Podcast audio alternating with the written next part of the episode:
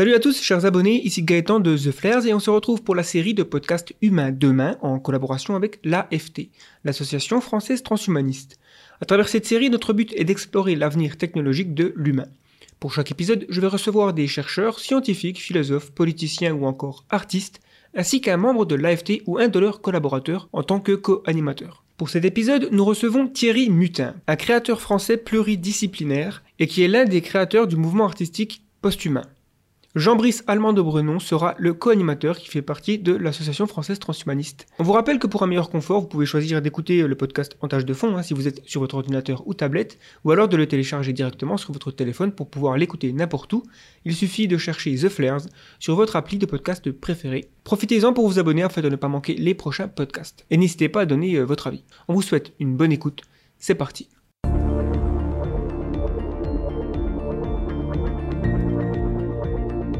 Le podcast Humain demain.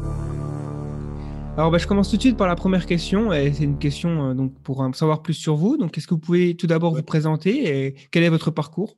Euh, Je pourrais parler du parcours. Euh, le parcours universitaire n'est pas intéressant. il est intéressant dans la mesure où ça a complété un, un apprentissage, mais l'apprentissage, comme tous les êtres humains, c'est fait à partir du danger et de la peur. Euh, quand j'étais extrêmement petit, euh, c'est pas pour faire des grandes phrases, mais très vite j'ai compris euh, le danger du monde extérieur, les, les récits qu'on m'imposait entre les religions, la famille génétique, etc.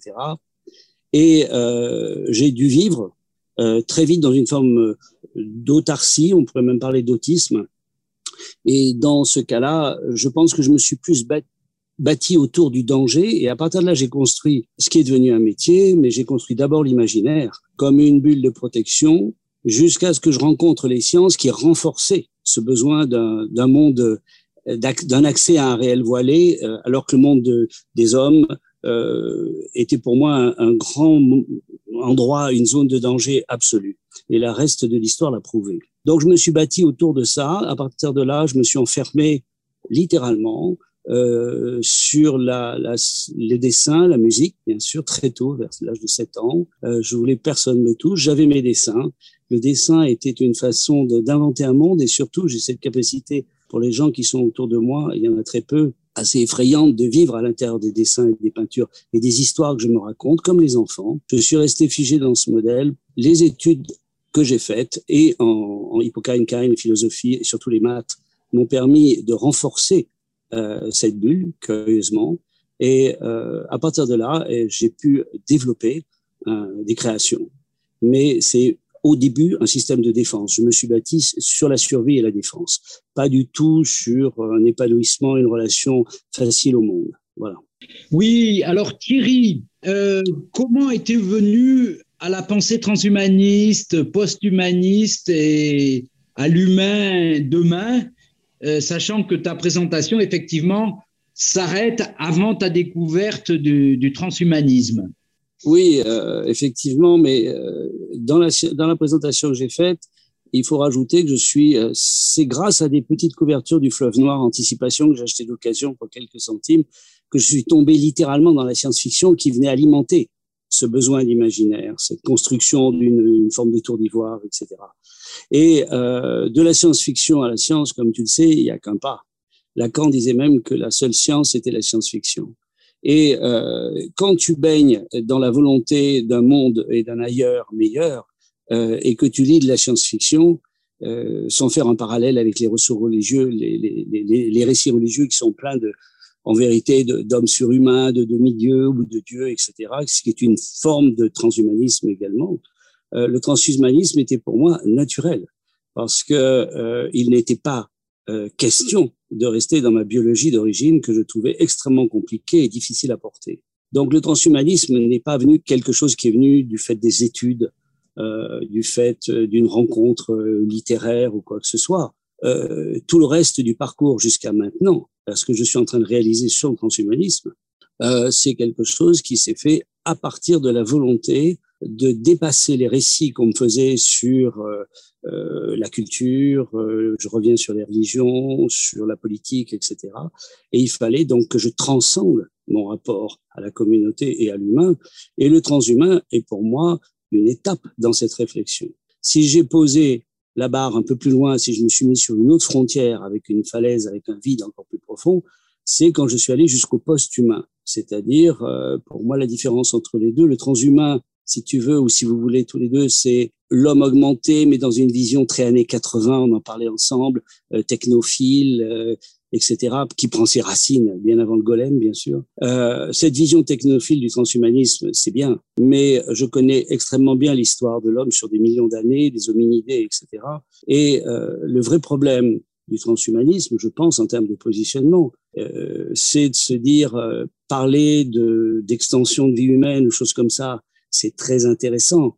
On reste au niveau de Marvel. Mais le vrai problème, c'est que être éternel avec ce qu'est la machine biologique humaine actuellement, avec ses logiciels écrasants que sont la sexualité, etc., eh bien, si on ne refonde pas la conscience humaine, si on, qui est très plastique malheureusement, si on ne la refonde pas vraiment, avec des récits, et l'entertainment peut y participer. Rêver d'immortalité pour reproduire toujours le même modèle d'espèce sapiens, c'est juste un désastre. Comment vous pourriez définir le post-humanisme? Parce qu'il y a une différence effectivement le, entre... Le post-humanisme, Gaëtan, c'est un exercice philosophique d'abord. C'est comme quand vous faites des jeux de société, vous essayez des espaces philosophiques. La base de, de ma vie, même si je me suis bâti sur l'imaginaire et les sciences, puisque je connais vraiment très très bien la physique quantique et, surtout les statistiques. C'est un univers euh, que je maîtrise très très bien, vraiment bien, professionnellement. Je veux dire, je parle du data et du metadata. Euh, quand vous voulez vous considérer en tant qu'homme et que vous dites que vous allez étudier tel aspect de la philosophie humaine, la psychanalyse que j'ai dépassé depuis longtemps, etc., vous êtes obligé d'essayer d'avoir un rapport objectif au monde. C'est quoi un rapport objectif au monde? C'est ce que j'appelle un cerveau bayésien, c'est-à-dire être capable de prendre les certitudes qu'on vous colle dans la peau, dans la tête quand vous naissez, parce que vous faites partie d'un milieu culturel, euh, vous, vous êtes membre d'un récit qui tient la communauté ensemble. Vous êtes prisonnier aussi de cette violence qui est dans l'homme, de cette agressivité du sapiens.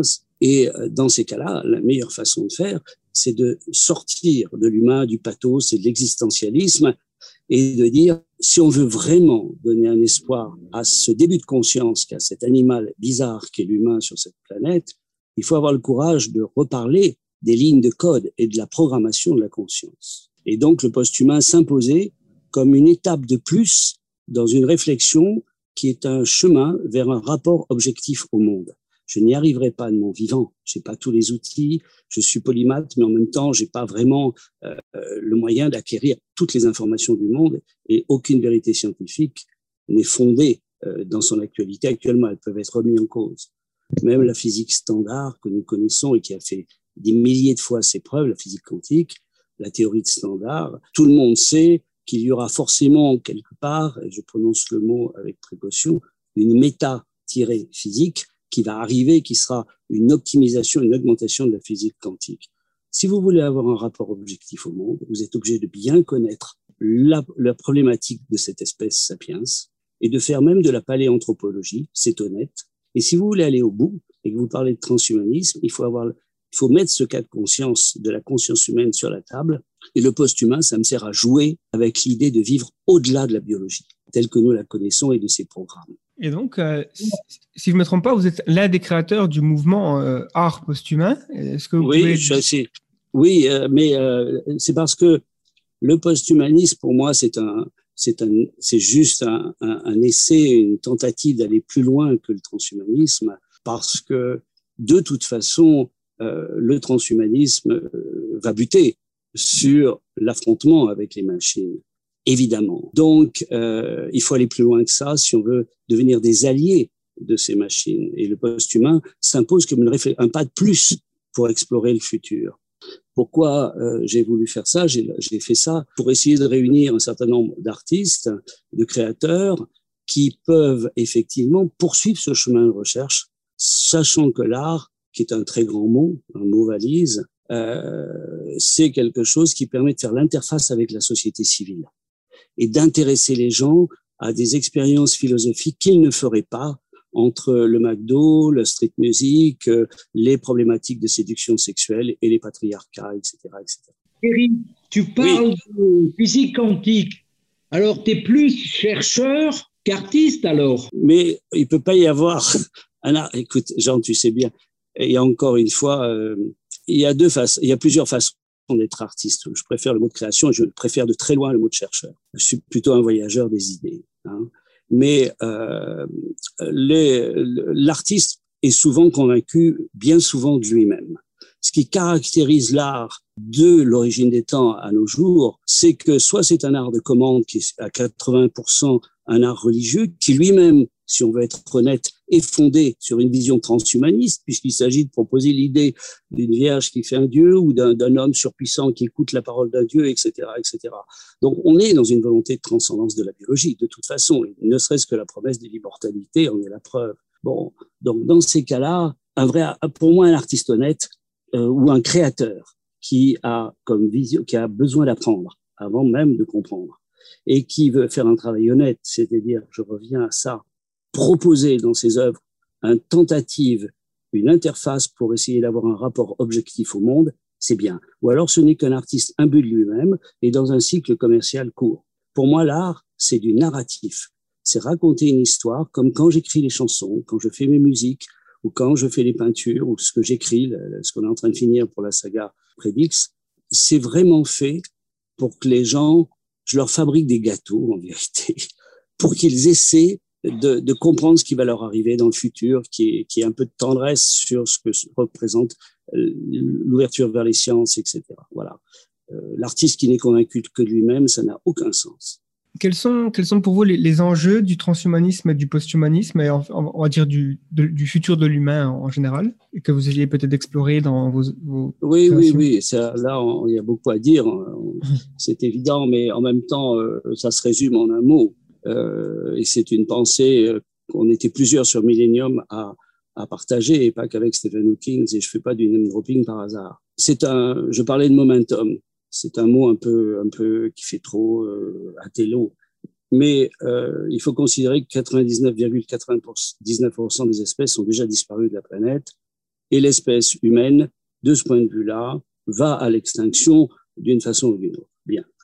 Euh, je, je m'oppose un peu à la vision idéaliste de Ray Kurzweil, qui proposait un, un agenda merveilleux de l'humanité où en 2045 il y aurait cette singularité, c'est-à-dire cette fusion homme-machine. On en parlera après si vous voulez. Euh, ça va pas se passer si facilement que ça. Euh, L'espèce sapiens n'est pas apte, son cerveau tel qu'il est constitué, son système de cortex, sans entrer dans les détails, mais du cortex singulaire en particulier, est tellement sous l'emprise des, des, programmes de survie et des programmes sexuels. Et euh, je voudrais juste dire que la plupart des gens ne réalisent même pas que le sexe est au milieu de leur corps. C'est incroyable, la place physique que ça prend. Ça centre tellement euh, la reproduction, la révolution, que euh, je pense que l'artiste a un rôle extraordinaire à jouer. Les arts peuvent un médium. Mais le problème du transhumanisme, comme de la politique en général et de ce qui nous arrive sur le plan anthropologique, c'est que il n'y a plus de récits qui nous mettent ensemble. Et c'est à ça que doit servir un artiste.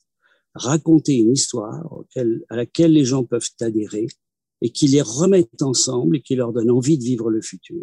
Il y a une telle individuation de notre société. Je ne parle pas que du phénomène des réseaux.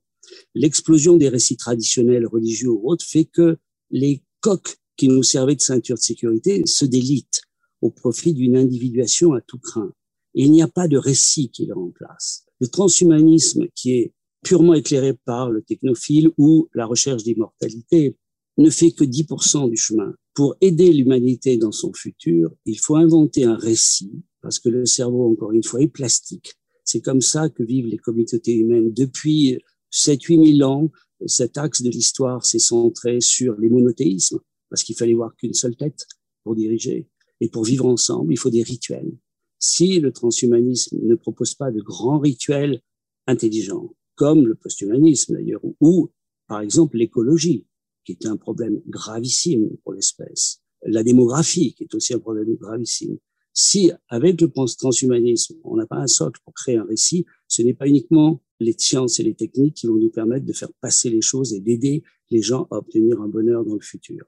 On est à un croisement des chemins extraordinaire pour quelqu'un comme moi qui est fanatique de science-fiction depuis si longtemps, je ne pensais pas vivre de mon vivant ce genre d'époque où on peut franchement ne pas rire quand on parle d'immortalité et franchement ne pas rire du tout quand on parle du fait que nous sommes à 8 milliards d'habitants sur cette planète. Donc, le sujet est extrêmement grave, mais vraiment.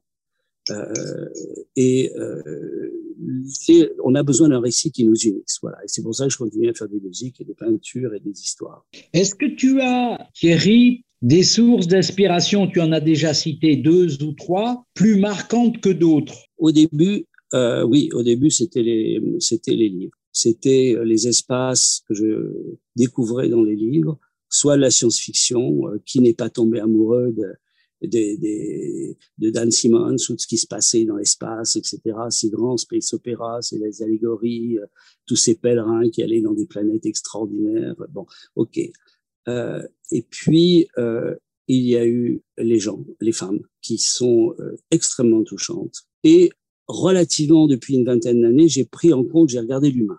Et je peux dire que, au lieu de désincarner mes recherches et mes travaux artistiques qui sont fondés sur, sur les paysages scientifiques, mais sciences naturelles, pour moi la physique quantique c'est de la science naturelle, de prise en compte de l'humain me bouleverse à tel point que franchement, encore c'est pas pour faire une phrase facile, mais j'ai vraiment mal aux gens. Je regardais hier des enfants dans un square. L'hypersexualisation des enfants à partir de l'âge de 7 ans, garçons et filles, est extrêmement problématique.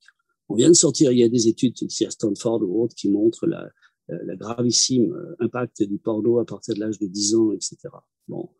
Donc, je me suis vraiment beaucoup plus intéressé à l'humain depuis une vingtaine d'années, euh, alors qu'avant, je faisais tout pour ne pas considérer que l'humain était un, champ d'expérience. C'est uniquement la, la, la, la, relation gens qui me touche. Euh, euh, c'est évident. Sinon, je ne ferais pas une musique, euh, je ne serais pas en train d'écrire la symphonie que je fais ou des choses comme ça. Si c'est pas pour que les gens soient touchés que je, que je, que crée quelque chose qui fasse des vraies émotions. Sinon, ça n'a pas de sens. Effectivement, vous avez quand même un, bagage scientifique important. Euh, quel est le lien entre science et art, notamment euh, pour faire comprendre aux gens des certaines, euh, certains, je dirais, concepts qui peuvent être compliqués en science ou la place de l'homme dans l'univers, ce genre de choses. Quel est, selon vous, le lien entre ces deux grands piliers de, des activités humaines? Vous êtes à la base de mon inspiration scientifique, euh, oui, artistique. Par exemple, je me suis rendu, je sais qu'une image, je fabrique depuis très très longtemps, depuis que je traite du metadata ou autre, et que euh, bon, pour arriver à saisir la complexité du monde, je fais un dessin, une planche. J'appelle ça des mind maps. C'est vital pour moi.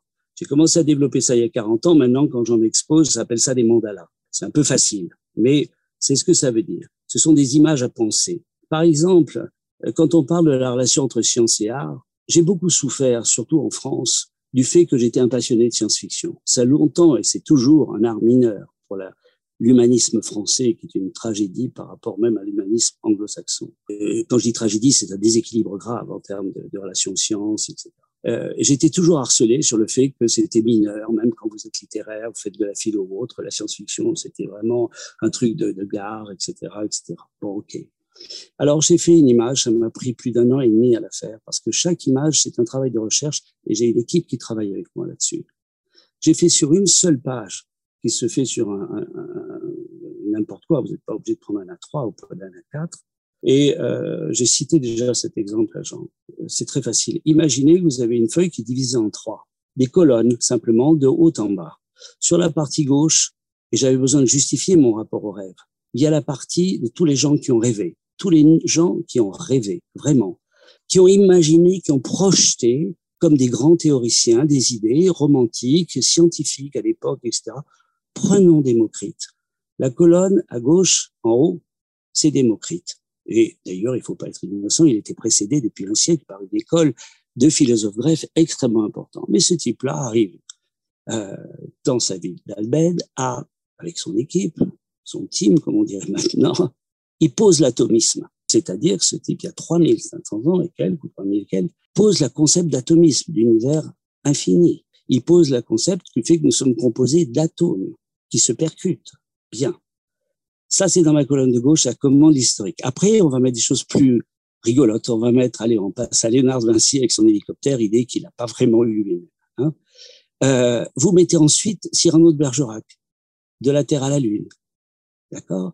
Après, vous allez même mettre, allez, mettons Asimov, mettons les trous de verre, Et puis vous allez jusqu'à J.K. Rowling avec Harry Potter et la cape d'invisibilité. Vous avez vu l'échelle temporelle et tous les gens qui ont rêvé des choses. Et j'en oublie énormément. L'extrême colonne de droite, c'est le moment où la société civile a transformé le rêve en réalité. Entre Démocrite et le 19e siècle où on redécouvre l'atome, vous imaginez l'espace-temps qui s'est déroulé. Mais il y a un constat fascinant dans ce genre de mind map. Après, vous avez l'hélicoptère qui est arrivé. La cape d'invisibilité, on la trouve en 10 ans. On est capable de fabriquer des choses conceptuelles comme ça. Et j'ai fait un rapport au temps et à l'accélération des connaissances et des découvertes. Mais il y a toujours eu, toujours eu dans l'humanité, plus ou moins bien organisé, des rêveurs, des gens qui ont inventé des panthéons, qui ont inventé des Gilgamesh, qui ont inventé des golems. Les statues en Égypte euh, bougeaient, les dieux bougeaient parce que c'était des statues articulées pour la plupart des temps dans certains temples. Cette euh, capacité de l'homme à inventer et à rêver précède la science de très très loin. Et en faisant une seule image et en faisant un trait entre Démocrite et le 19e siècle et J.K. Rowling avec la cape d'invisibilité sur 10 ans, vous voyez comment l'apport de l'informatique accélère la possibilité de le mettre en réalité ce que nous avons rêvé. D'où l'importance des rêveurs et des physiciens théoriciens que j'admire par-dessus tout et de ceux qui font des sciences logiques comme Hofstadter à Princeton. Voilà. On, se balade quand même sur euh, un espace-temps de voie de, de 3000 ans, quoi. Oui, 3000 ans, de 2500 entre Démocrite et nous. Hein? Et donc, euh, tu es en quelque sorte un médium entre euh, l'humain et l'art. Non, je suis un médium. Ah, euh, je pense, Jean, que je suis quelqu'un qui, qui adore les sciences naturelles, au fond. J'adore l'espace. Je suis tombé amoureux de l'astrophysique parce que tu peux pas échapper à ces paysages toi-même, tu vois. Et puis alors, je te parle pas des théories d'Everett avec le multivers, etc pour un enfant comme moi, parce que je tiens à rester aussi dans cette dimension-là, tous les jours, que je lise un paléanthropologue ou que je lise un astrophysicien ou que je fasse euh, quelque chose sur les algorithmes qui pèsent le poids des synapses, etc., c'est un langage fascinant, ce qui est en train d'arriver avec les intelligences neuronales. On les appelle artificielles, c'est abusif. Bon, euh, je suis comme un enfant qui joue dans les flaques d'eau. C'est tout. La seule chose, comme j'ai cette capacité de, de toucher plusieurs sciences et de faire des croisements d'intérêt et autres, les mind maps sont intéressantes parce que, par exemple, va expliquer à quelqu'un avec un cerveau qui ne peut pas penser avant le XVIe siècle ou le XVIIIe siècle dans le meilleur des cas. On est comme des lapins pris dans la lumière des phares, pour être honnête, hein, mais on voit pas le paysage autour. Bien. Va expliquer à quelqu'un comment la vie s'est faite il y a 3 milliards 800 millions d'années, comment il y a eu la chimiosynthèse avant la photosynthèse. Va expliquer ça. Alors j'ai fait un dessin, si tu veux, un dessin au crayon, tout ça. Je sais pas si je te l'ai pas montré. Tu me l'avais montré, tout à fait. voilà, tout à fait. C'est des croquis que je fais en préparatoire, comme la place de, de, de, de l'espèce humaine dans l'univers, en, en, essayant de détailler l'équation de l'univers, l'univers quantique, comment on passe aux atomes, on passe aux cellules, aux molécules, comment on passe à ces formes de vie, euh, comment on arrive à penser, comment va être fait le lien avec les machines. Et c'est à ça que sert l'art aussi. C'est pas uniquement des trucs qu'on met dans les musées. Ça, ça sert. C'est bien, mais euh, ça sert à ceux qui ont passé commande à l'origine de ça.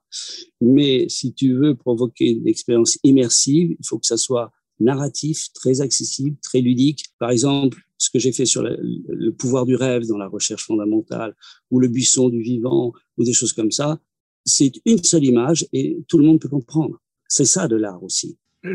justement, vous en avez un petit peu parlé, que certaines de vos peintures, on voit souvent une figure humanoïde souvent un petit peu aussi euh, en fusion avec la machine, au milieu des étoiles ou sur fond de galaxies, comme perdu dans l'immensité de l'univers. Quelle est selon vous la place de l'être humain dans l'univers et, qu'est-ce que le transhumanisme dit par rapport à, ça, à cette place? D'abord, euh, Gaëtan, moi je suis pas, euh, j'échange avec avec Jean, avec Didier ou autres sur le transhumanisme quand on se rencontre, et c'est toujours avec plaisir. mais je suis pas quelqu'un qui qui ne vit que par la pensée transhumaniste, euh, vous l'avez compris, mhm. euh, parce que pour moi, elle n'est pas suffisante pour proposer à l'espèce humaine un récit qui permette aux gens de vraiment avancer vers le futur. il y a encore des réglages de positionnement, d'éclairage du transhumanisme à faire. Euh, dans les sociétés occidentales, c'est même un, très gros mot. Euh, ici, mm-hmm. c'est, euh, je parle des États-Unis, c'est aussi pas facile de parler du transhumanisme parce que ça a un côté sectaire, etc. Parlons de l'avenir de l'espèce. Est-ce que cette espèce peut s'améliorer, s'augmenter? Qu'est-ce qui nous empêcherait de devenir meilleur dans un certain sens? Mais meilleur, ça veut dire quoi? La place de l'homme, quand je fais des peintures comme ça, c'est pour montrer, on a fait une exposition, j'ai fait une exposition à Atlanta là-dessus sur le post-humain, comment arriver pour cette espèce qui vient d'acquérir très récemment le pouvoir d'accélérer sa mutation au lieu d'attendre des dizaines de millions d'années comme précédemment. Nous avons ce pouvoir entre nos mains de nous changer génétiquement, totalement, vraiment. Ce qui pose la question, incidemment, de à quoi sert un mâle, à quoi sert une femelle, à quoi sert un homme, à quoi sert une femme. Je parle de toutes les espèces en général. À partir de là, l'homme peut avoir une place dans le cosmos, à condition qu'un jour il atteigne une conscience que sa capacité à faire tomber les murs de la caverne de Platon et qu'il comprenne l'univers quantique qui est en vérité le réel. À partir du moment où l'homme, en ayant changé ses logiciels, et je reviens sur la sexualité, la survie et ce genre de, choses qui sont quand même, qui aboutissent à des aberrations démographiques et, et de violences, etc., euh, bon, à partir du moment où l'homme serait capable de changer sa conscience, ce que ne propose pas le transhumanisme, mais sur lequel je dis qu'il y a un système, il y a de la recherche à faire. il faut s'appuyer sur les travaux exceptionnels d'Hofstadter, sur les boucles euh, étranges qu'il appelle les boucles étranges. Entre parenthèses, c'est un grand francophile. À ce moment-là, la place de l'homme dans le cosmos viendra avec l'informatique. Parce que pour moi, si on est très objectif, je suis un système d'information, vous êtes un système d'information, l'univers est un système d'information. Je vous propose ça comme concept, c'est plus que de la philosophie, c'est très pratique pour réfléchir. Parce que quand on pense l'homme comme un système d'information, on fait ce que tout chercheur honnête, cherchant un rapport objectif au monde, fait. Il met son pathos et l'existentialisme de côté. Et il a la conscience, il a, il a l'honnêteté de se considérer d'où viennent ces violences, d'où viennent ces pressions, d'où viennent les patriarcats. Je rappelle que la dernière étude de l'ONU fait apparaître que la moitié des femmes sur cette planète, c'est-à-dire on va parler de 2 milliards de femmes sur les 8 milliards d'habitants auxquels nous arrivons, sont en esclavage sexuel domestique et n'ont pas accès à la liberté de leur corps, à la pilule et à ce genre de choses. Les 50% qui restent, c'est très particulier, la relation que le mâle sapiens, que l'homme sapiens entretient comme système de coercition avec les femelles. Donc, le transhumanisme qui ne prend pas en compte le problème des patriarcats, les récits patriarcaux, comme les, récits des religions, c'est extraordinaire la façon de contenir la, puissance sexuelle des femmes et de reproduction dans des récits religieux pareils. Donc, il faut prendre en compte ces choses-là, et c'est à ce prix-là que l'homme gagnera une place. Enfin, un homme très, très augmenté, hein, très changé, pourra trouver une place dans le cosmos. Je voudrais juste ajouter quelque chose, c'est que pour moi, l'homme depuis très longtemps est une machine biologique. C'est un système d'information, ce qui me permet de neutraliser les chansons d'amour, les bibliothèques, les romans, les choses comme ça. D'accord? Les affects et même la psychanalyse. À partir du moment où on dit que l'homme est une machine biologique, moi je pense que l'informatique ne lui est pas arrivée par hasard. Parce que l'homme, si vous réfléchissez bien à la façon dont on échange tous les trois, au moment où nous nous parlons, vous avez des milliards de connexions. Nous sommes arrogants avec nos 100 milliards de connexions nous avons des milliards de connexions automatisées. Nous sommes des machines entièrement automatisées. Je pourrais même dire, même dans nos amours, dans nos façons de nous choisir, dans nos façons de, de, voter, d'être. Nous sommes entièrement automatisés. Vous ne contrôlez pas la pulsion des valves de votre cœur, les milliards d'informations pour arriver à entendre ce que je dis, à échanger, à appuyer sur un bouton. Tout ça est automatique, même de respirer. Donc l'homme est une machine biologique automatique. La grande leçon que nous avons actuellement avec les études sur la conscience qui sont poussées par les gens qui développent les intelligences artificielles pour développer l'interface entre l'homme et l'intelligence artificielle, faut se poser vraiment, je dirais presque sans philosophie, le problème cru de la conscience qui est un système électrochimique, purement et simplement. Il faut avoir la conscience de se dire tout n'est qu'algorithme. John Wheeler, que j'adorais, est un grand mathématicien américain qui est mort maintenant, il disait it from bits, c'est-à-dire tout n'est qu'information. Il ne parlait pas encore des qubits. Il aurait pu dire it from qubits. À partir du moment où vous êtes conscience-là, comment apporter à l'homme un récit pareil sans lui faire peur? Bah, Je fais de la musique et de la peinture et on se parle maintenant. voilà. Ça me fait penser au fait que euh, le, la, la, place du libre arbitre, du coup, euh, peut être euh, remis en question. Donc, ça a été, c'est des discussions qui sont faites en philosophie depuis des milliers d'années. Mais Oui. euh, si on pousse euh, l'argument que l'homme est une machine, dès lors, euh, il paraît difficile de trouver la place pour le libre arbitre dans cette, euh, voilà, dans cette machine, puisque le- si on Bien croit que l'univers est déterminé et tout ça. Bien sûr, il y, a, il y a effectivement cet ancien débat, les philosophes qui ont mené tous ces débats, et on a une grave pénurie de philosophes scientifiques. Parce que c'est vrai que l'univers quantique est tellement complexe, et l'interpénétration, qui est mon domaine particulier de compétence entre la physique quantique et la biologie, et euh, l'incidence sur les sociétés humaines, pour ricocher jusqu'à l'anthropologie euh, contemporaine, euh, c'est quelque chose de fascinant, mais il est vrai que ce n'est pas accessible tel quel, il faut un effort mental particulier et euh, le fait de parler de machines biologiques, c'est une réalité. C'est même encore pire quand vous regardez les travaux euh, faits sur la conscience. Nous ne pensons jamais par nous-mêmes.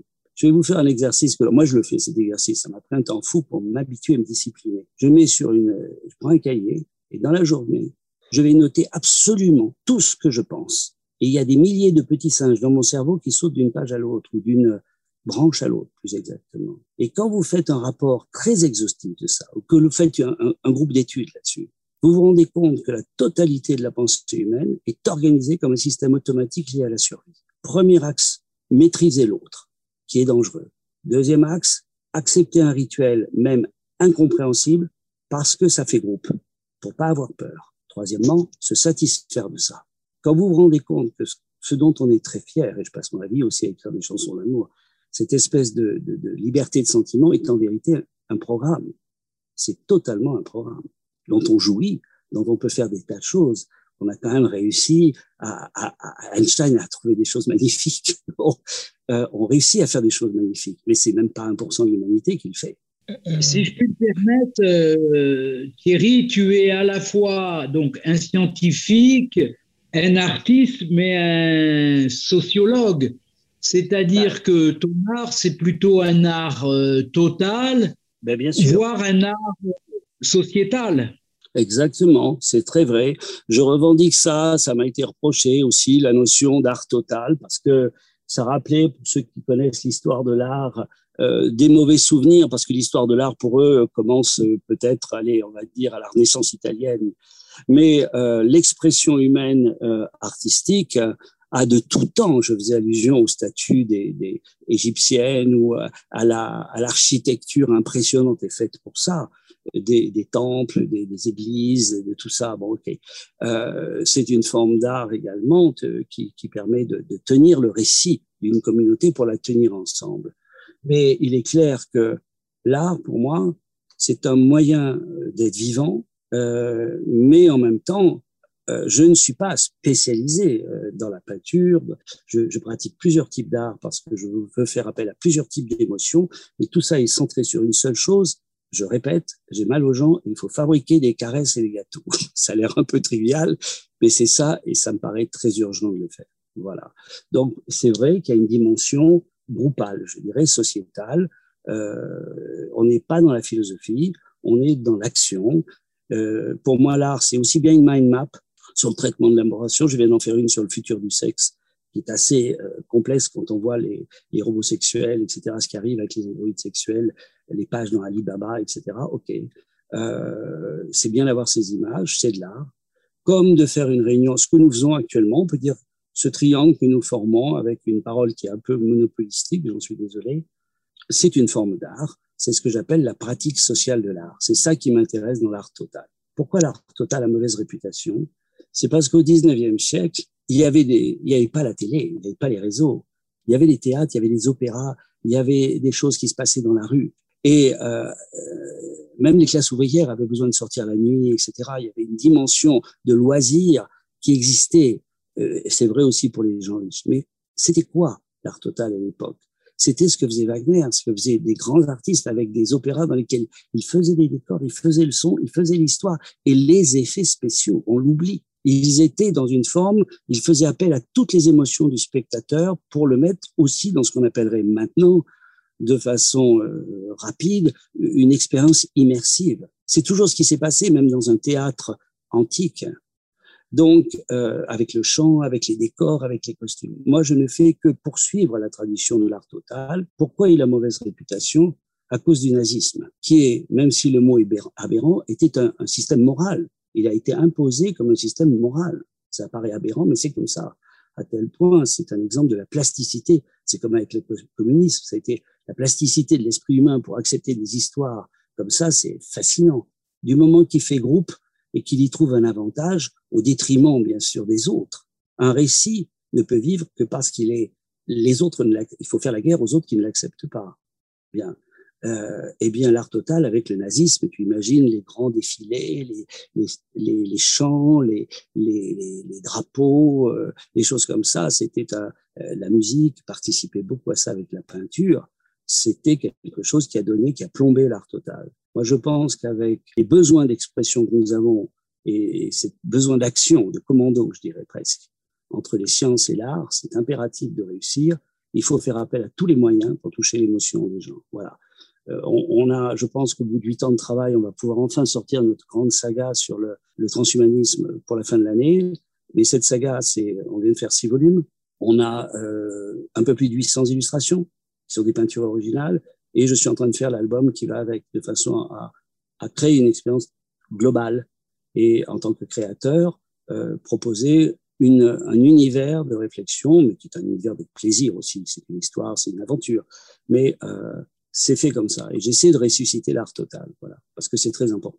Alors malheureusement, Thierry, euh, cet art total, c'est pour ainsi dire de l'entertainment, et, ça améliore pas l'image euh, l'image de l'art total hein, euh, auquel je souscris complètement. Hein. Bien sûr, je sais, je sais, je sais. Mais bon, on est aussi dans un monde où, avec l'expérience que nous vivons avec l'Internet, le fait que Gaëtan est à Sydney, toi, tu es, je suppose, dans ta belle maison en Normandie, et moi, je suis à 11 000 kilomètres de toi. je pense qu'on a on a déjà une forme euh, de, communication totale. On peut avoir accès en un clic à n'importe quelle information avec Google ou avec d'autres moteurs de recherche. Donc, euh, on est déjà dans une forme de totale de, communication, etc. Les machines, on va peut-être y venir, euh, nous apportent ça. Plus de mémoire, plus de capacité de communication. le challenge est très important pour l'humain se confronter à ce qui va arriver avec les intelligences artificielles, c'est pas n'importe quoi. Donc, on est obligé, en tant qu'artiste, je vais pas dire que je continue à faire des dessins, j'ai toujours commencé, bien sûr, tout commence par une histoire, le crayon, la gomme et une feuille de papier blanc, même mes plus grandes fresques, même un paysage que je fais en, en 3D, c'est comme ça, c'est forcément un dessin au départ, une histoire. Mais euh, je ne peux pas me dire que je vais finir uniquement un mur de galerie ou que je vais fabriquer petit, une concrétion quelconque avec une imprimante 3D. Ça n'aurait pas de sens.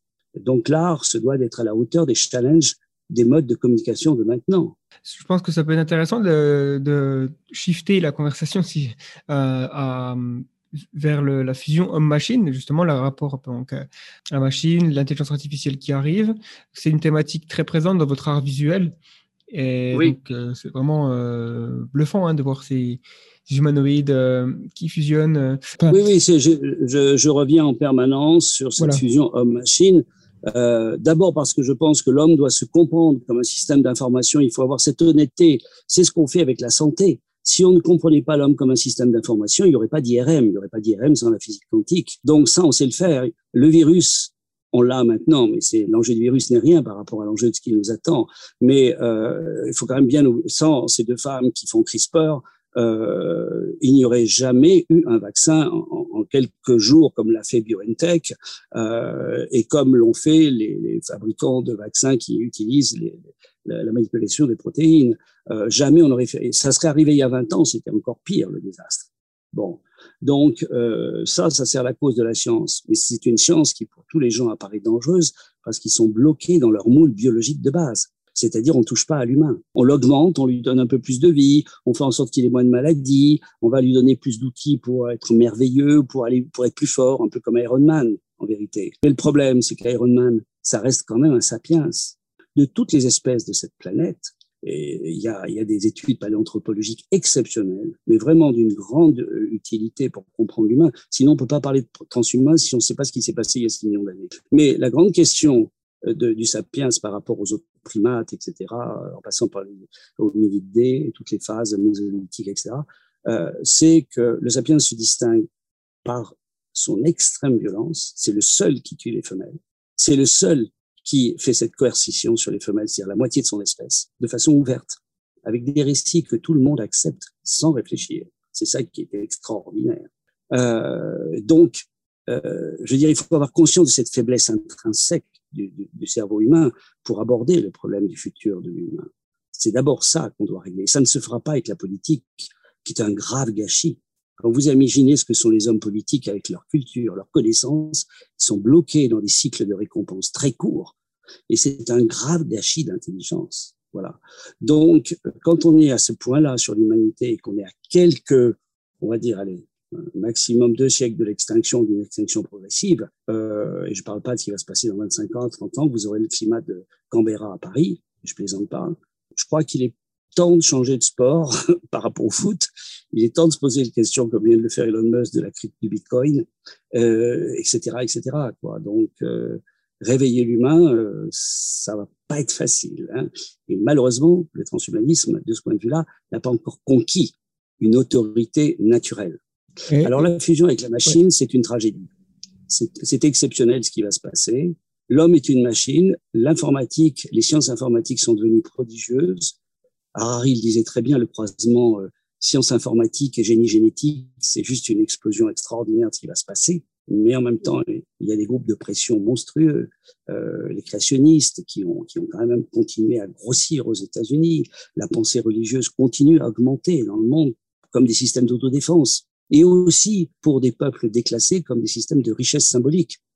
Ou des gens qui ont une pensée qui n'arrivent pas à s'ajuster au monde, alors ils vont développer une richesse symbolique avec une connaissance mystique, chamanique ou quoi que ce soit, etc. Euh, donc la fusion avec la machine, avec une humanité aussi plastique, regardez ce qui arrive en Chine, c'est hyper dangereux, c'est dramatique. Vous pouvez faire de l'élevage d'êtres humains en moins de 20 ans, mais total, y compris contrôler la reproduction et fabriquer ce que vous voulez. Donc, à partir du moment où vous savez que ça, c'est réel et que je suis pas en train de parler d'un dernier livre de science-fiction qui nous a fait rêver ou qui nous a fait peur, c'est comme ça que ça va se passer. Et vous aurez deux types d'humanité sur la planète.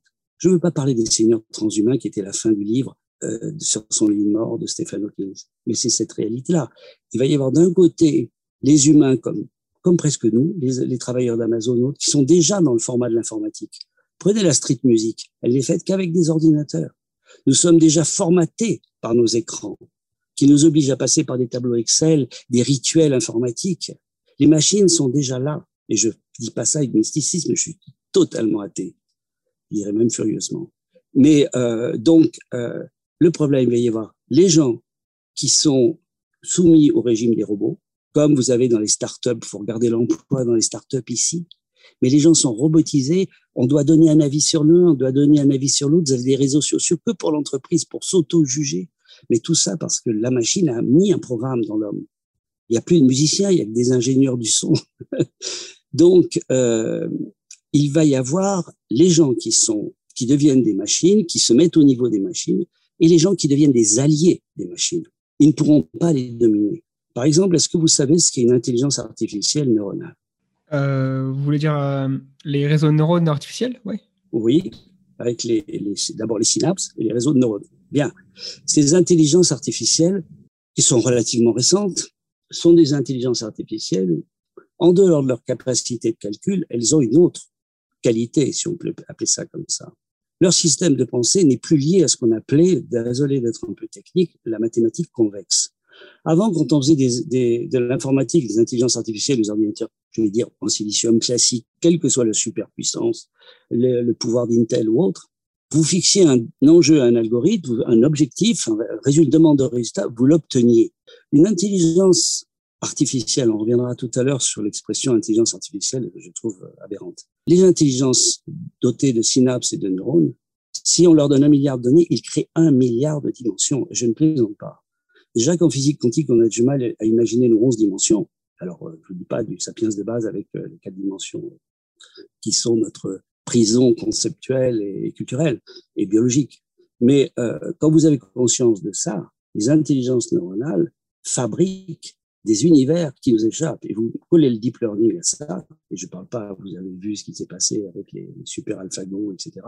Les machines ont, sont, et d'ailleurs, c'est pas moi, Turing l'avait bien dit avant, euh, tout le monde, euh, sont, vont être et sont d'ores et déjà plus manœuvrantes, plus intelligentes que l'humain. Et je ne parle pas d'une intelligence convexe, d'accord? C'est-à-dire celle qui arrive au résultat qu'on a demandé. Non, ils inventent autre chose. D'ailleurs, dans les questions que vous me posiez, il y avait une question que j'ai lue sur l'art et, l'intelligence artificielle. L'homme est très fier de ce qu'il est, malheureusement. Il n'a pas cette humilité de se comprendre comme un système d'information automatisé. Mais il a l'impression, tenu par les récits patriarcaux, les illusions, les histoires qu'on lui raconte sur les rois, les princes, les génies, les pas génies, etc., les bonnes fées ou les mauvaises fées, il a l'impression qu'il lui restera toujours un précaré, c'est la création. Ce que je suis en train de faire, mes mind maps, mes petits dessins, mes chansons d'amour, des trucs comme ça, mes symphonies. Eh bien, les intelligences neuronales et la place de la, la création, elles nous surprennent. Elles sont capables d'inventer dans le domaine artistique, comme ça a été le cas dans le jeu de Go. La dernière fois que l'intelligence artificielle neuronale a, pilé complètement, encore une fois, le meilleur joueur de Go, etc., etc., et tout, bon, ok, qui cette fois-ci se présentait en team, c'est en inventant des coups qui n'avaient jamais été inventés dans l'espèce humaine. Donc les machines vont nous surprendre. C'est la qualité de l'artiste de surprendre. Vous me dites, euh, Thierry, euh, j'ai vu vos peintures, c'est beau, ceci, ou de la musique que vous faites, machin, etc. Ok, c'est parce que j'ai essayé de vous surprendre pour exister en tant que, avec mon catalogue, avec mon identité. Mais les, les machines font ça infiniment mieux que nous mais infiniment mieux que nous. Donc, ce que nous pensons être la création, la dernière place de l'homme où il peut fabriquer, il est en face de la femme qu'il aime, il va lui faire un poème d'amour. D'abord, euh, homme, femme, grande question. Deuxième chose, question du sexe. Troisième chose, poème d'amour, ben, l'intelligence artificielle, elle écrit presque mieux qu'un un, un grand autiste. Voilà. Est-ce qu'on peut revenir un instant, Thierry, sur euh, ton tableau à 3 hein, où on voit les rêves et puis le, le futur, l'amour. Est-ce que tu peux nous dire euh, si tu organises justement ta vie créative autour de ces trois colonnes de ce format A3 En tant que voyageur, j'allais dire, oui, en tant que voyageur, euh, je voyage à la dimension du temps, loin dans le temps. Je fais une petite parenthèse sur Démocrite parce que j'en veux beaucoup à Lucrèce qui va pondre le Dererum Natura, parce que c'est un précepteur d'un jeune homme très riche euh, à Rome, sans jamais citer Démocrite. Et ça, je trouve ça un peu gonflé. Mais enfin, à l'époque, les droits d'auteur n'existaient pas. Bon, et puis de toute façon, c'est une pensée qui était déjà dans le domaine public. Mais enfin, il aurait pu avoir une espèce de référence historique à ses grands maîtres. Non, mais euh, Démocrite, a quand même souffert d'un manque de reconnaissance. Hein. Aristote ah. euh, également. Ah bah oui. Ah bah Aristote, là, bien, c'est Aristote lui-même. Si on fait le recul sur 10 euh, 000 ans, Aristote, ce sera juste une de ces, une de ces histoires. Euh, c'est pour moi, on est en, c'est un travail. c'est pour moi, c'est de la fake news, pour être franc. quand tu parles d'un philosophe qui fait des recherches sur la science, il y a même encore 50 ans, ça n'a rien à voir avec ce qu'on vient de découvrir sur les brain maps qu'on est en train de faire euh, avec les phases du cerveau, etc. Si tu veux, tu prends tout l'existentialisme humain, refaisons une mind map ensemble. Prenons tout ce que nous considérons, la lumière du jour, l'amour de la nature, les femmes, euh, le sexe, l'argent, tout ça, etc. Tous les tissus de discours que nous avons à longueur de journée, plus ou moins fabriqués. Bonjour, comment vas-tu? Les transitions, les intrications pour éviter le conflit, etc. Tu mets tout ça dans une boule et j'appelle ça une sphère d'existentialisme. Tout ça repose, tu vois, si tu fais du golf, ça c'est une balle de golf dans laquelle il y a tout le pathos humain, tout, tout, y compris les sciences. Et tu mets ça sur un tee. Ce tee repose sur un minuscule emplacement dans le cerveau, mais un minuscule emplacement. Ça veut dire que tout est généré, calibré, jugé, analysé, rejeté en fonction d'un programme extrêmement ancien, mais vraiment ancien, qui remonte à une époque et que nous vivons toujours. Hein, c'est comme ça qu'on vit. Ça s'appelle le cortex singulaire. Nous avons deux, euh, un cortex préfrontal et un cortex singulaire dans le cerveau. Ils sont programmés pour une tâche précise et que le temps et le contexte de danger perpétuel dans lequel vit notre espèce depuis son apparition en Afrique a fait que ces deux petits morceaux minuscules du cerveau, c'est ça qui, qui fait société chez nous. Parce que ça fait peur et que ça fait des rituels et que c'est pour ça qu'on a inventé les religions et les systèmes politiques, les étendards, les marseillaises, etc., etc. Ce cortex singulaire, il a été fait au départ, il a été, il s'est façonné par des millions d'années de survie dans lequel l'humain, quand il naît, le sapiens, c'est avant lui, bien avant lui. Euh, prenons euh, Lucie. Euh, je parle de Lucie quand je parle du cortex singulaire, bien évidemment. C'est exactement le même, cerveau. Hein, rien n'a bougé. Et nos programmes n'ont pas changé depuis. Eh bien, elle était nue euh, dans une savane, et si elle restait plus de cinq minutes dehors, elle était morte. Donc, depuis l'aube des temps, je parle de millions d'années, l'espèce hominidée sait que s'il ne fait pas groupe, il est mort. Mais vraiment. Donc, quand on parle de, transhumanisme, de post-humain, etc., il faut avoir conscience de cette histoire du cerveau. Parce que c'est par là peut-être qu'on fait quelque chose, qu'on pourra faire quelque chose. Le cortex singulaire, il agit comment? Il détecte tous les agents à risque autour de toi. C'est de là, entre autres, que vient le racisme. Et il va reconnaître les gens qui pratiquent le même rituel que toi. Que tu fasses du foot, que tu pratiques telle ou telle religion, tel ou tel euh, euh, sport, tel ou tel euh, fan club, telle ou telle communauté. Tu vas faire communauté pour te protéger. Depuis l'aube des temps, c'est comme ça. Si on sous-estime les neurosciences et la paléanthropologie, on ne peut pas faire un travail exhaustif sur la relation au futur. Qu'est-ce que va devenir l'être humain? Il faut comprendre cette dimension-là, qui est une dimension neuronale et qui est une dimension historique. Voilà. Alors la planche dont tu parles, oui, je vis avec. C'est un, c'est ma carte de voyage, c'est mon, plan de voyage, c'est mon euh, Google Maps à moi, si tu veux. Il y a, y a euh, notamment dans la catégorie euh, Future Dreams, donc sur le site on trouve beaucoup de voitures. Alors ah. je ne sais pas si c'est une voilà un symbole particulier pour vous. Non non, c'est parce que c'est un truc de garçon d'abord, je pense. C'est assez masculin. En plus ça c'est ce que j'ai fait Gaëtan, c'est que je voulais montrer l'énorme aberration de la, de la société de consommation euh, qui est basée sur la natalité. La production d'une masse qui va consommer et produire. Elle va produire dans les pays à bas prix et elle va consommer dans les pays où il y a plus de, de, de moyens. Bon. Euh, donc, à partir du moment où je voulais arriver à, à, à montrer la relativisation à nos objets de consommation et ce que nous vivons dans la consommation, j'ai pris ce qui était pour moi en tant qu'enfant et être et, et, mal euh, la voiture. Bien, la voiture, je les ai non pas détruites, je l'ai transformée dans le temps, comme si cette voiture qui est dans la dans la falaise ou au fond de la mer ou autre, elle a vieilli, elle est devenue un objet d'art différent, mais elle n'a plus l'usage qu'elle avait avant. Et euh, de prendre la voiture, c'est une collection qui est. J'ai fait ça avec beaucoup d'autres objets contemporains, y compris avec les ordinateurs portables. Euh, je les détruis, euh, je les repeins, je refais tout. C'est un travail vraiment important chaque peinture, de façon à montrer par là que cet objet auquel nous accordons autant de valeur est un objet qui, en vérité, dans une échelle temporelle qui est ridicule, mille ans, c'est rien, devient ça. Ça lui donne une autre beauté, il a un autre usage, même une cage à poissons, mais euh, il n'est plus situé dans la société de consommation. C'est une façon métaphorique de proposer un détachement par rapport au mythe de, des objets de consommation de luxe. Très bien, merci pour cette explication. C'est vrai que et, et aussi effectivement, j'allais euh, j'allais enchaîner par dire qu'il y a une dimension presque post-apocalyptique puisque la, la plupart des des, des, des environnements euh, autour euh, de ces voitures donc sont représentent un futur distant où l'humanité soit est éteinte, soit a quitté la planète. on peut pas vraiment, parce que dans ce que nous venons de finir, nous avons fait un travail dantesque sur la saga qui s'appelle Predix. On a même fait euh, des prédictions sur Milan, parce que je voulais euh, aller plus loin que l'échelle de temps de Rickersweil. Donc on a fait un travail sur Milan incroyable et on situe une histoire vers l'an 3000, ça dure un an, c'est une aventure entre hommes et transhumains, les combats inévitables entre humains et transhumains à mon avis, euh, c'est quelque chose que j'ai romantisé, mais ça, ça c'est une réalité euh, sociale et qui peut être aussi euh, dangereuse. Les conflits, les, les problèmes d'énergie, la compétition, etc.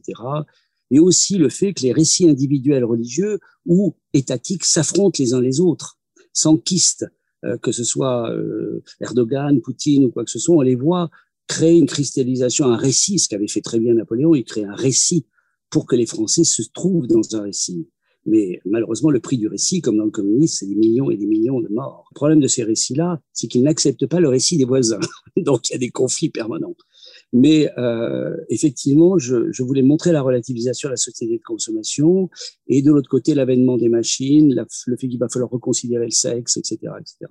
Tu parles de l'horizon 3000 ans. Est-ce que la saga que tu vas sortir l'an prochain euh, arrive jusque-là? On est bien ah, d'accord? elle démarre. Si tu veux, on a fait, on a fait un travail vraiment statistique. Tu sais que j'ai une passion pour les statistiques. Euh, c'est-à-dire les probabilités, soyons clairs, mais la probabilité est un vrai travail de science logique, hein, franchement.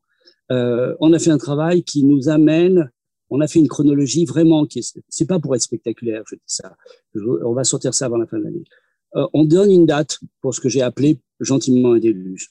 C'est-à-dire, on met euh, une grande partie de l'espèce disparaît. Et à partir de là, j'ai pas voulu, nous n'avons pas voulu installer, je dis nous parce qu'on a, il y a des co-auteurs, il y a un co-auteur, il y a toute une équipe, euh, etc. Bon, euh, c'est vraiment un travail de production que nous avons fait, de réalisation. C'est pas uniquement un travail auto-centré où, où j'avais envie d'écrire une histoire. C'est une histoire que j'ai créée, mais bon, j'ai une équipe pour ça et on est très bien ensemble. Euh, donc à partir de là, ce que je voulais, c'est pas me retrouver dans un univers post-apocalyptique avec des ruines partout, avec ce genre de choses. J'avais besoin pour les survivants, hommes et transhumains qui vont s'affronter, mais finalement se réunir après la bataille finale, je vous rassure. Euh, eh bien, je voulais inventer un monde dans lequel il pouvait y avoir une nouvelle pureté. Donc, dans ce déluge, nous sommes partis du principe qu'avec la montée des eaux, en reprenant les éléments que nous avions, et encore une fois, on reste au niveau d'une aventure très grand public, très jeune adulte. Hein.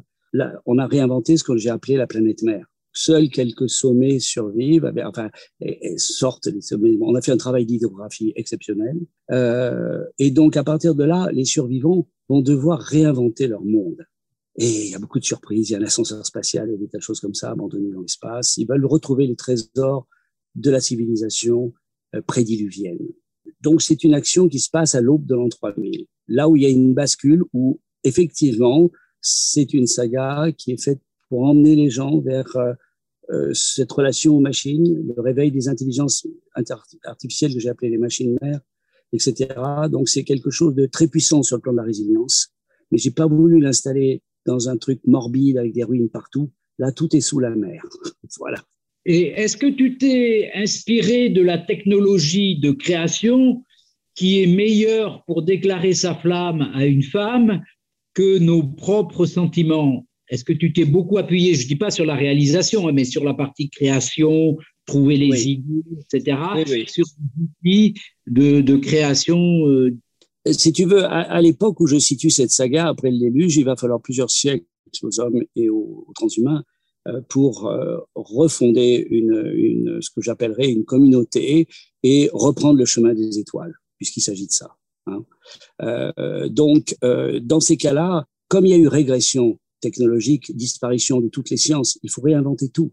Euh, on est un peu, si tu veux, dans le, le steam, steam art, tu vois, ce genre de choses, etc., tout en restant science-fiction, mais il n'y a pas d'aliens, il n'y a pas de planète étrangère, il n'y a pas de princesse dans une galaxie lointaine, même si ça manque de temps en temps, pour être franc. Euh, mais les histoires d'amour, c'est très fondé sur ces relations euh, d'émotion. Les hommes n'ont rien appris du déluge dans notre histoire. Les transhumains, oui, ils sont en avance sur le plan culturel et, euh, je dirais, philosophique. Donc, à partir de là, il va falloir évacuer la forme sapiens classique, les amener, ces humains, à se transcender, à accepter le transhumanisme et et à faire une cause commune. Voilà. Donc effectivement, dans les histoires d'amour, ça reste quand même dans la grande tradition. C'est comme si j'avais, nous avions inventé un nouveau romantisme. Voilà. Donc je te rassure, il y a toujours euh, un, un, homme qui va regarder une femme ou une femme qui va flasher tu vois, ce genre de choses. Je reste dans cette dimension-là parce que il y aura effectivement d'autres rapports de plaisir. Regarde ce qu'est l'effervescence quantique, c'est extraordinaire. Euh, mais euh, c'est pas une science-fiction perchée. J'ai pas voulu faire de la hard science fiction parce que ça, c'est plomber les gens. C'est trop lourd, c'est trop. Tu vois, ce qu'on échange, c'est entre nous.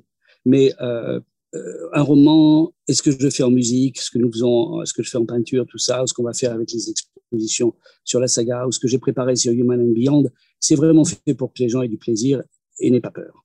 Alors, comment les statistiques interviennent dans la saga? Oh là là. Est-ce que tu connais le travail de Millennium, tout ça, tout ce qui est fait, ou ce qui est fait sur le Doom's Clock? Tu te souviens, la Doom's Clock, l'horloge de l'apocalypse, là, c'est facile comme métaphore, mais c'est un travail de statistique qui a été monté en 45 par les savants atomistes. Euh, l'introduction de la, de la, science atomique sur la planète, beaucoup avaient conscience que ça pouvait provoquer des conflits graves parce qu'on possédait des moyens de destruction jamais connus auparavant. Ceci dit, avec le climat, nous faisons fondre un, un, un iceberg d'un milliard de tonnes toutes les minutes. Euh, donc, euh, c'est colossal. Quoi. On n'a pas besoin, et ça représente plusieurs dizaines de bombes Hiroshima ou je sais pas quoi. Euh, donc, quand le, le, Doomsday Clock se met en place, c'est parce qu'il y a cette conscience des savants que la science c'est bien, mais qu'on peut pas l'amener à une, humanité comme ça, etc. Surtout avec les politiques, les rivalités, les conflits, etc. Et je parle pas que des conflits, je parle aussi des conflits idéologiques. Hein, bon, donc à partir de là, euh, ce travail a été fait avec une grande précision, mais tu verras comment c'est fait. je t'offrirai le bouquin, enfin les livres. On a sorti, on va sortir six volumes en même temps, et on va sortir également, et je pense à Isaac Asimov, euh, ce qu'on a créé, c'est l'Encyclopédia Galactica, dans laquelle nous sortons toutes les chronologies sur lesquelles tu seras très curieux de les lire, jusqu'à l'an 3000, bien évidemment, etc. Tout, tout ce qui est décrit, les généalogies, c'est très, c'est comme une lecture augmentée si on te parle d'une secte euh, chez les humains, ben, tu as toute l'histoire de la secte sur plusieurs siècles. Par exemple, j'ai parlé de, l'univers sous-marin où tout était, les mégapoles étaient sous l'eau. Euh, il y a une archéologie sous-marine qui s'est développée au troisième millénaire. Eh bien là, euh, tu as plus, trois pages sur l'archéologie sous-marine au troisième millénaire. C'est fait comme un récit d'histoire écrit par les historiens de l'an 3000. Ça a l'air super intéressant. Par exemple, dans la conversation, euh, donc on a, vous avez mentionné qu'il y a une probabilité élevée de, d'extinction. De, euh, en, fait, on va dire que l'humain est, en, voie d'extinction, on va dire, et que vous, donc, vous estimez à, peu près deux siècles. Euh, deux siècles, deux siècles et demi, oui. Mais enfin, bon, on n'élimine pas, il ne s'agit pas d'éliminer les gens d'abord. tout ça me fait beaucoup de peine. Mhm. Mais il s'agit, alors qu'on a les moyens hallucinants de lutter, de devenir plus intelligent, etc. C'est ça qui est extraordinaire. Pour ça que je parle de momentum. J'ai jamais vu un moment historique pareil dans l'espèce, dans l'histoire de l'espèce. Maintenant, il serait temps de se réveiller et de ne pas se replier sur des rituels et des, et des récits purement nationalistes, par exemple. Voilà. Ou religieux. Oui, tout à fait. Mais, du coup, le, quel est, selon vous, la, ce qui va conduire à l'extinction humaine? Parce qu'il y, y, a une liste quand même de risques existentiels, que ce soit des catastrophes qui soient naturelles, mais la plupart du temps, les, les risques existentiels les plus euh, récents sont donc d'origine anthropogénique, donc euh, tout ce qui est euh, guerre mondiale, nucléaire, qui pourrait être assez catastrophique, mais aussi bah, l'intelligence artificielle, le génie génétique, le, les pandémies artificielles. C'est quoi, à votre avis, le, le plus probable? Vous avez deux façons de considérer les choses. Ou bien vous faites des grandes digressions sur ce qu'il faudrait faire, sur l'écologie, sur ceci, sur cela, la politique, réaviver l'OMS ou je sais pas quoi, etc., etc. Bon, ok. Maintenant, euh, je voudrais simplement dire que le problème c'est pas ça. Ça, vous pouvez le mettre sur la table et discuter des heures dessus. Le vrai problème, c'est le cortex singulaire. Qu'est-ce qu'on fait avec ça? Comment peut-on arriver à, en faire quelque chose? Finalement, la seule issue, c'est la transcendance biologique. Exactement. C'est la reprogrammation biologique. Est-ce que c'est quelque chose qui se ferait par euh, euh, donc euh, CRISPR-Cas9 et purement du, la manipulation génétique ou alors on est dans du mind uploading, transférer la conscience dans un ordinateur ou la reconstituer sur du quantique? Le grand enjeu, par exemple, de Neuralink, c'est les puces dans le cerveau, ce genre de choses. Effectivement, tout peut participer à ça. L'énorme problème que nous ne pourrons pas résoudre, c'est le problème éthique et politique comment mettre en place un vrai récit? Mais tout ça passe par une captation de l'intérêt de ce vieux cerveau polarisé par la survie et la peur. Comment faire pour créer un récit comme ça? Hier, j'écoutais une information sur le Népal qui est dominé par deux partis, le parti maoïste et le parti euh. Il n'y a que deux partis comme ça. Ça va être très difficile. Comment on fait par rapport à ça? Il faut s'organiser. Euh, c'est la même chose pour les, les, les pensées, quelles qu'elles soient. Tous les récits que nous avons autour de nous sont des récits qui euh, nous empêchent de regarder le problème là où il est. Le vrai problème, c'est le, les lignes de code, c'est le, ces algorithmes, maintenant, c'est extrêmement dangereux, mais je ne vois pas comment on peut faire quelque chose si on ne construit pas un récit. Je pense qu'il y a une piste avec l'écologie. Le climat, c'est quelque chose de, de, très fort pour les gens, euh, en Asie comme partout. Euh, la conscience de la planète, l'astrophysique nous sert, le spatial nous sert, l'art peut nous servir pour avoir conscience de la planète.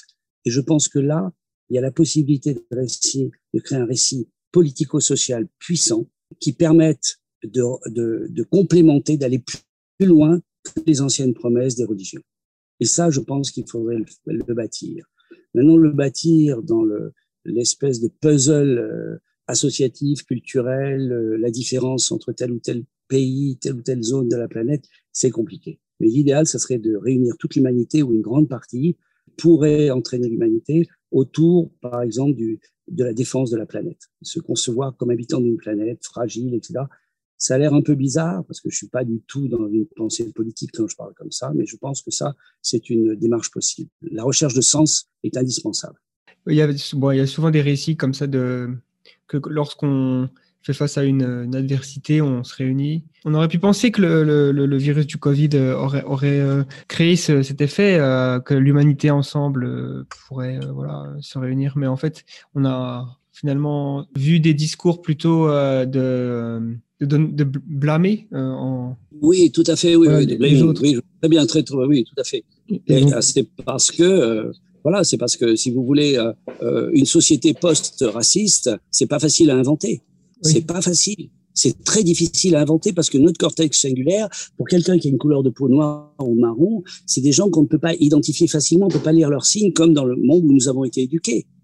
Donc, euh, euh, c'est différent. Ils ont une autre culture qui est extraordinaire d'ailleurs. Bon, donc d'une grande richesse. Maintenant, euh, le, le vrai sujet, c'est euh, changer le rapport à l'autre, changer le rapport à l'autre dont on a forcément peur s'il va pas à la, messe comme nous. On en est là. C'est ça le problème. Euh, juste pour savoir si dans, dans, cette, dans cette fusion vers la machine, qui pourrait être notre salut, afin de se débarrasser de, voilà, de, ce bagage de la survie euh, darwinienne qui donc, nous accompagne depuis qu'on est sorti du berceau. Euh, ou la prolonger, ou la prolonger, euh, Gaëtan. Après tout, qu'est-ce que nous faisons d'autre que de l'évolution? Nous, avons, nous forçons le passage, mais nous sommes la seule espèce à avoir autant informé la matière, c'est-à-dire fait de l'informatique. L'informatique, ça veut dire informer la matière, hein, ce que mm. nous passons notre temps à faire depuis le silex. Hein. Donc, euh, euh, nous sommes dans notre rôle, nous sommes là comme des, des agents d'évolution, nous continuons à l'être.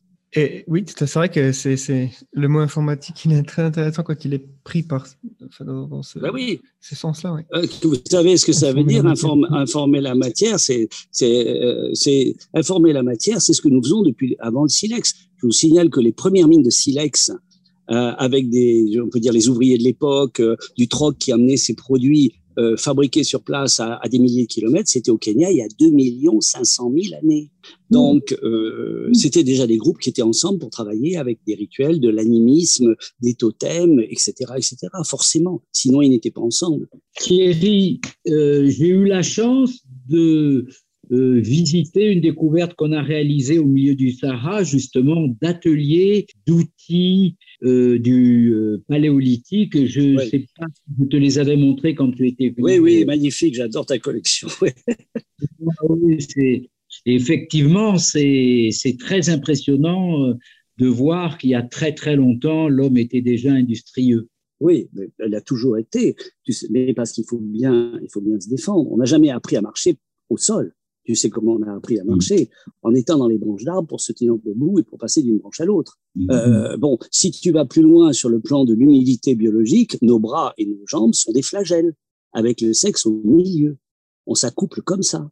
Et finalement, si tu veux être très brutal et très raide, tu pourrais dire la seule raison d'être, c'est d'être. C'est tout. Bon, maintenant, l'enjeu, si on veut s'en sortir, c'est de penser. Mais penser avec le cortex singulaire qu'on a, sans un sens profond, sans un récit qu'on invente, et le transhumanisme peut participer, mais il peut pas y arriver tout seul. Eh bien, là, c'est fort. Là, c'est intéressant. On a une piste. Je veux dire, je reviens sur l'écologie, une grande écologie euh, un peu mystique, euh, pourquoi pas, euh, à la limite. Après tout, ils ont bien cru qu'il y avait une vierge qui faisait des gosses. Bon, bref. Donc, pourquoi pas? Souvent, euh, il y a quand même, donc, parmi les critiques de, toutes ces pensées transhumanistes et post-humanisme, il y a euh, cette critique de finalement que la transformation de l'humain sera telle qu'il n'y aura plus rien de reconnaissable. Et donc, euh, on pourrait se demander, est-ce qu'il y a des choses qu'on aimerait garder selon vous Qu'est-ce que, qu'est-ce que vous trouvez magnifique chez l'être humain qu'il faut absolument préserver? La capacité euh, ce que j'appellerais, euh, je ne veux pas avoir la perché, mais je ne sais pas trouver les mots, cerveau bayésien. La capacité de cette espèce, même si c'est né de logiciels de survie surpondérés, et ce également, à analyser la nature et à en faire quelque chose, que ce soit un silex ou une fusée. D'ailleurs, je fais une parenthèse sur tout à l'heure le fait que j'ai récusé le terme d'intelligence artificielle. Moi, je trouve le nom d'intelligence artificielle stupide. On me dit, ah ben oui, mais il y a des intelligences naturelles et des intelligences artificielles. Oui, mais il n'y a pas de fusée artificielle. On va pas dire que nos lunettes sont artificielles que ton téléphone est... C'est un produit de la nature. Nous fabriquons des fusées à partir du bois, des silex et, du sable, comme on l'a fait il y a des millions d'années. C'est à partir de là que s'est fait l'outil. Donc, euh, si vous voulez, le, le vrai sujet qu'on a, c'est que on est dans une relation à l'information qui est très pauvre parce qu'on est pris dans des cycles de vie qui sont extrêmement courts. Et à partir de là, euh, le sujet qu'on a, c'est de se dire comment arriver à sortir l'humanité de cette ornière euh, d'information. Il faut un grand récit euh, très excitant. bon, moi je sors la saga, je fais un album, tout ça, c'est des choses, c'est très individuel. Ça reste vraiment de l'artisanat d'art, hein, là c'est clair mais euh, il faut qu'il y ait des énergies comme ça. Peut-être euh, ce qu'on voulait faire ce Human and en des expos où les gens rentrent dans l'univers un petit peu, les expériences de l'atelier des Lumières, mais sortir de Van Gogh, quoi, ça serait bien. Euh, ce genre de choses, voilà. Là, je pense qu'on peut apporter beaucoup aux gens. J'ai fait tout un projet d'exposition Human and Beyond avec le fait que les gens vivent des expériences immersives pour voir comment leur cerveau fonctionne, le rapport à la réalité, les étages de réalité dans lesquels nous sommes. Nous sommes faits de particules qui ne vont euh, jamais, jamais disparaître à notre mort. Et je fais pas du mysticisme aigu. Hein. bon, donc euh, cet univers-là est fantastique. Il y a un brief de, je crois que c'est la Fondation Gates qui fait un brief pour essayer de fabriquer, euh, oui, c'était oui, des livres pour enfants avec des photos, des images, pardon, illustrant la physique quantique pour les enfants à partir de l'âge de 3 ans, pour essayer de les initier au monde nouveau dans lequel ils vont rentrer et leur donner cette curiosité-là. Et pour un artiste, ces paysages scientifiques sont exceptionnels, très beaux. C'est un challenge pédagogique remarquable, un peu comme les mind maps. Tu, on voit que tu as quand même eu une formation très classique, hein, en passant par Hippocagne et Cagne, puisque nos entretiens se terminent et le débat très largement. Donc, euh, moi, je me permets de te remercier, mais je vais laisser bien sûr le mot de la fin à Gaëtan. Mais vraiment, quel plaisir quel plaisir d'échanger avec toi. Tu appliques la maïotique parce que tes idées permettent justement euh, de faire évoluer nos propres idées et réflexions. Oui, je, vous remercie également. C'était fascinant comme conversation. Et donc, euh, je, j'ai hâte de découvrir euh, ce qui va sortir donc, cette année. Les sagas, les choses comme ça. Ben oui, je vous informerai en avant-première de tout ça et tout.